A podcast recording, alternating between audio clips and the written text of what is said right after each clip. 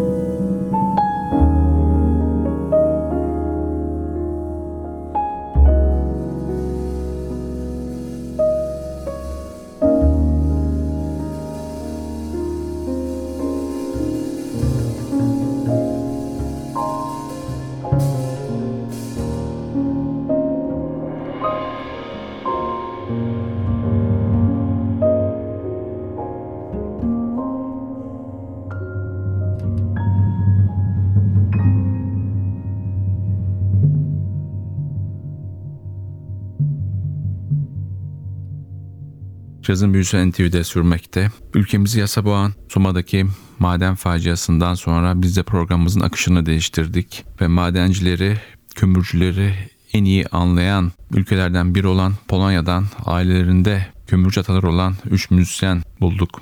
Marcin Vasilevski piyanoda, Slavomir Kurkiewicz double bass'ta ve Mikhail Miskiewicz davulda. Bu üçlünün yapmış olduğu 2007 albümü January'i sizlerle paylaşıyoruz. İkinci parçamız Gerik Pikak bestesi Vignette.